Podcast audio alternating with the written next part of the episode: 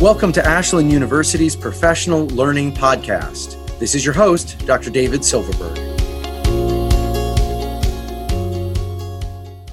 We have with us today Lenroy Jones. He's the Executive Director of Career Services at Ashland University. He's had over 20 years of career services experience, both of course at Ashland University, but then also at Michigan State University, East Carolina University, and University of Kentucky. And he has a new book coming out shortly called The Ultimate Guide to Eradicating Long-Term Unemployment. We're happy to have Lenroy with us and focusing on many issues related to this pandemic's impact on education. Thank you, David, for that warm welcome and introduction. I'm excited about just having a conversation today, and I'm looking forward to your questions and just trying to see how can we help the listeners that are out there experiencing impact of this COVID-19 crisis that we've been in America as well as the world. This is a global impact. So I'm looking forward to your questions and just sharing with your audience. Well, thank you. And we're, of course, interested in understanding and helping you make sense out of the impact of this on careers. And for people out there whose kids are going through K-12 and looking to the future, both the short and long-term impact of this on careers. Could you help us understand that? Yeah. Short-term is that we are now having a noticeable percentage of our, not just the students in the K-12 environment at home, but we also have their parents, and many cases, they're at home as well. So the impact is now that where you had a break during the course of a day or a week, now you're in one location 24 hours a day, nearly 7 days a week. And so that in and of itself is going to pose some different challenges. And the new normal a lot of people are talking about is the possibility that this could be much more long-term. So that's looking beyond 3 to 6 months, but possibly going into the next academic year. And could you tell us about some of those, with the perspective of people that are trying to work from home, trying to navigate career paths from home with young children, and then also the future of the way you see this impacting career pathways? As you look at parents that currently was in the industries that was friendly for remote working, they had it down packed. They could literally pull away for the 8 hours or 10 hours and be in their office and then break for lunch and then go back to their office. Well, now you have the kids at home a longer period of time, and you have the parents now having to, and if you're a single parent, it's a whole different degree of dynamics that you're going to be confronted with. And so I think we're going to be able to learn from those individual industries that have been remotely working for well into the past 10 years. And there's articles already out on LinkedIn that are giving tips and getting much more into the nuts and bolts of it. On even Facebook, you have a number of podcasts that have arisen that individuals are giving great advice. And then you also have the different networking organizations that are out there that are also addressing this issue there. So trying to take it from the company's perspective to saying, okay, this is a new norm. How do we continue to function as a society, as a community, as a nation, to have these now remote working environments that individuals are actually going to have to do Zoom or Skype or some other type of platform to have meetings. And to me, the meetings have been shorter, which I've been excited about. So thanks for that insight, Lenroy. Can you speak to a little bit how Ashland University's career services are responding to the situation in support of Ashland University students? Oh, great question. Love that. So we, as soon as this began to build up, we started the process of identifying what if we had to work remotely. So that was probably at this stage about 45 to 60 days ago. And we literally put all of the different functions of our area, whether it was student appointments, employers, alumni, how do we interact and engage on campus, how do we communicate that, and really begin to just matrix it out. And we had to identify things that we thought we couldn't do remotely, but by and large, just about all of the functions that we've had to identify that we would continue to do and provide for students were all transferable to the remote area. For example, students would either drop off their resumes to our office, or they would already have an opportunity to email it to two different emails, and that resume at ashland.edu or CDC staff at ashland.edu. Either of those web addresses or email addresses would work for them. And so we've had an enormous impact. For example, more students during the last 30 days between March and April 1 provided their resumes through our system that we had last year this time. So they're continuing to do that. We also researched and provided an opportunity for our students to go online, look at our calendars of available appointments, and schedule without calling in. They could still call in, they could still email, but they also have the possibility, the option of actually scheduling through our office via the Gmail account that we all have. And so that has been seamless. Communicating to those students through email, we have done that enormously. We're looking at now, even going into the classes, we're prepared to do that by going in, because many of the classes are either doing Blackboard or via Zoom. And so we've been training on Zoom since before we went remote. And so we've become really proficient in being able to present via Zoom, also conference calling. So we're trying to use every possible platform. Most of our platforms that we use to help students prepare for life after college, so that job search or going to the graduate school, is a platform that's online. So the registration process that students interact and engage with employers actually are found online. So that's already done. We had already done research on virtual career fair. So we're rolling out a career fair on May the 11th. We're just finalizing all the necessary paperwork, the contracts to get that done. So we were ahead of the game. We felt real good and real confident that we didn't have a lag in between when we left campus and we are now working at home. Our staff meetings still run about 90 minutes. That's a 1 week meeting that we coordinate our efforts. We're using chat a lot more, of course, but some of the staff was already using chat. So a lot of the actual tools that are available for us to work remotely was in place already. Now it's just a matter of making sure that we can connect with students, and students can actually, when they do their appointments, it can be on a laptop, it can be on a computer, it can be on their phone if it's a smartphone.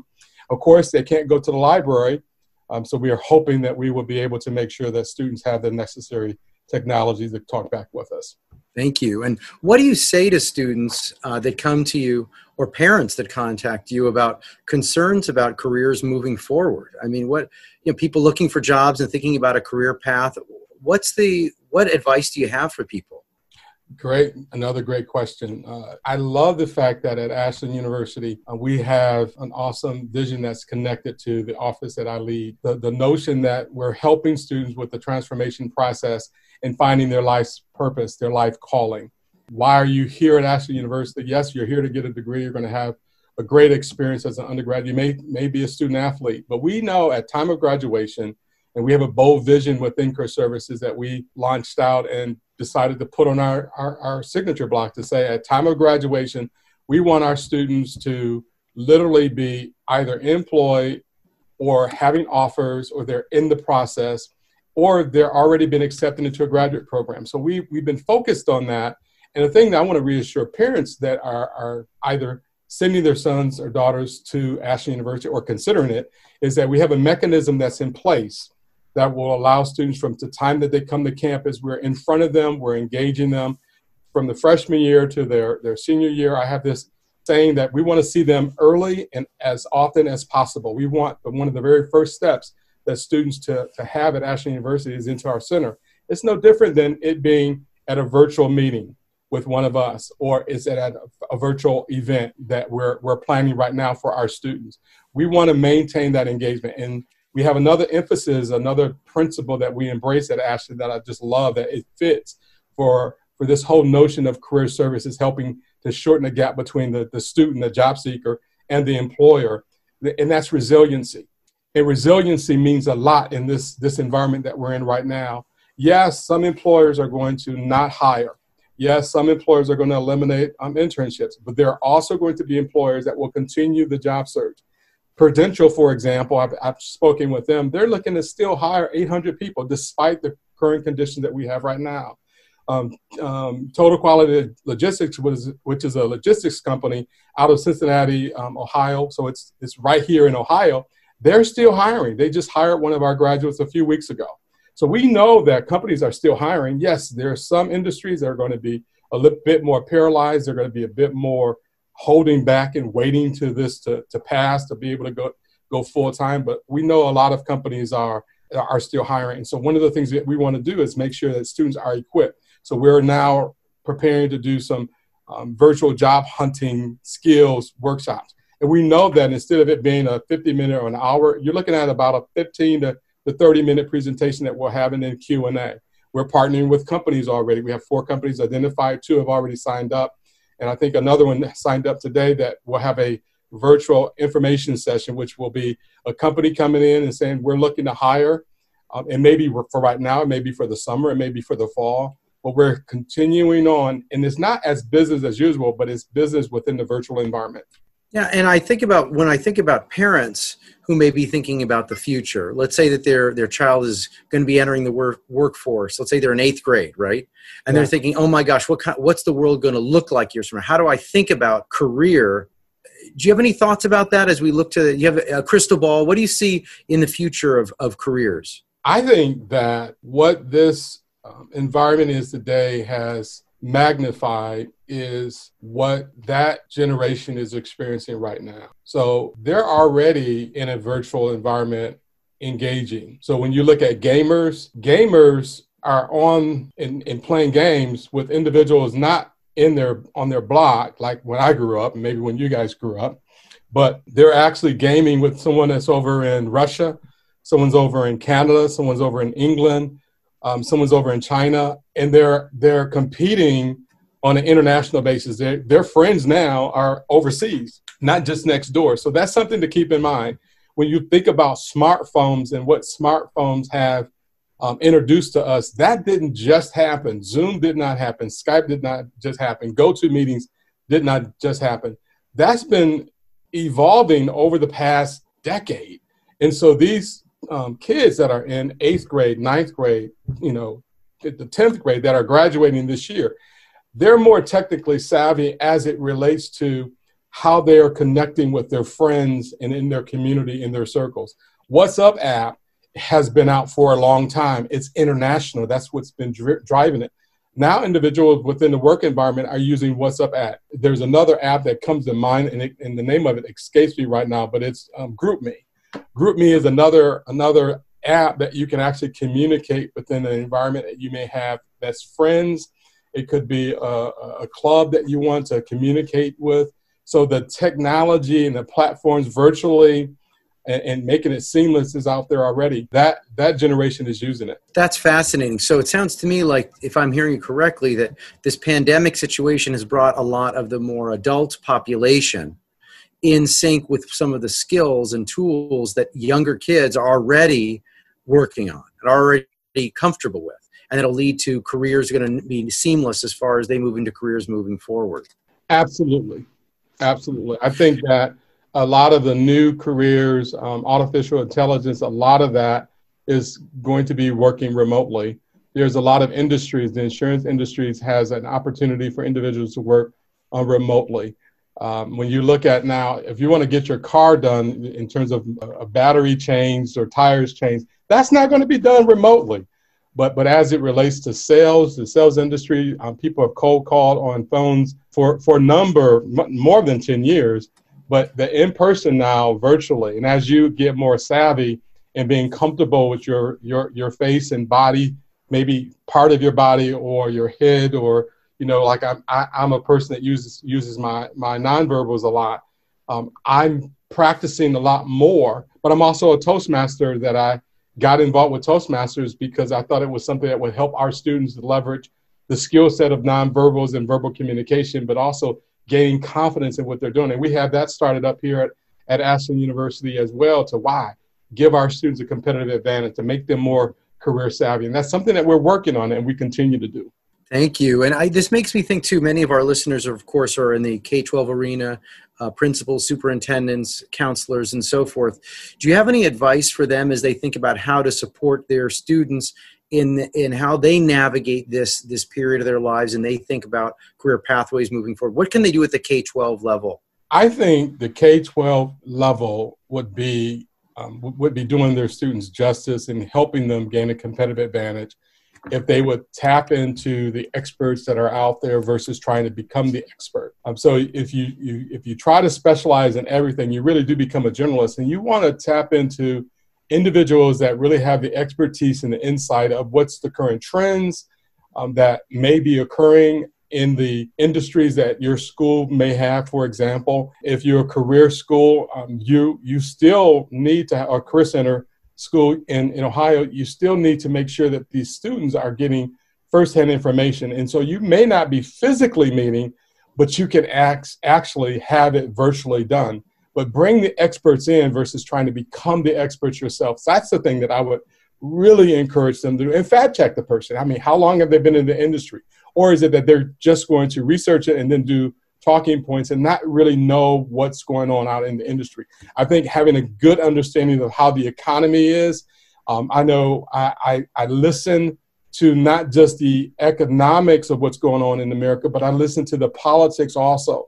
To me, the two are interchangeable that really impact each other. And so that gives us a good opportunity to at least anticipate what could possibly happen. So again, we're looking at, and career services at Ashland University, conversations that started 45, 60 days ago about working remotely. No one said that to us, but looking at the tide and how it shifts is very critical. So getting individuals that are going to be commencement speakers, for example, many schools are canceling commencement. Don't cancel it. Get a speaker, do it remotely, have it as a webinar. This is the time that we can really enjoy the journey despite what is going on. And yes, you know, there are some tragedies that are happening every day. My family is not exempt. And I've had some close calls in my family. And so I'm saying, though, that you can either stay at home and wave the white flag, or you can say, no, throw the American flag up. Get out there and enjoy this journey that we have. And this class that's graduating this year, they're going to graduate. And many are going to go to college, or they may join the armed forces, or they may go in and do a trade. It may be a journeyman or journeywoman. They may own their own business. Whatever you do, don't cancel your commencement. Get a speaker that truly will be able to engage with you as if you're right in your home. That speaker should be able to come into your home, and not television, but use the platforms that are there. I think it's a great opportunity that we have. Fantastic. And do you have any resources that you could recommend for people that are struggling, let's say high school administrators or middle school or even elementary, about how do we help make sense of this as people think about the future and plan for the future? Any resources, websites, et cetera, that you could recommend? Yes, I would definitely look at the U.S. Labor Department site, because they typically have researchers that are sharing the new trends that are coming into the career paths that are available out there. So when artificial intelligence occurred, they were ahead of the game, saying these are the types of jobs that are going to be coming. These are the hot jobs. They also have an opportunity to visit our website, the ashland.edu/career page, and you'll be able to see some of the resources that we actually afford students an opportunity at no cost that they're actually able to use. Glassdoor is one that's out there. That you can tap into. That will be some good information on trends as well. That's located. Ohio Mean Jobs. They actually share information about careers, very specific jobs, very specific to Ohio. And I would encourage you to do that. The Chamber Department websites. So if you live in Cincinnati, or if you live in Ashland or Worcester, Ohio, each has a chamber, and they share information as well. Thank you. And if somebody wanted to follow up with you for more insight and advice related to careers and career services in this challenging time of the pandemic, how can they reach you? A couple of different ways. Of course, email is always fundamentally one of the best ways to catch up with anyone. That's ljones31@ashland.edu. You can also connect with me on LinkedIn. And if you haven't connected on LinkedIn, let me just briefly say something about LinkedIn. LinkedIn is your paperless resume today. And it's ever since they have come online, that process of creating a profile, and it doesn't matter if you're blue collar or white collar, that platform is a networking tool. And that's another way to connect with me. And LinkedIn is a powerful tool. And I don't have any stock in it, David. It's a great tool, though, to deal with someone that is really looking to network their way to employment. Super, super. Well, thank you very much for your insights today, Lenroy. We really appreciate during this challenging time you taking some time for the rest of us to learn from you. Awesome. Thank you for the invitation and the opportunity to share today. This podcast is licensed under Creative Commons.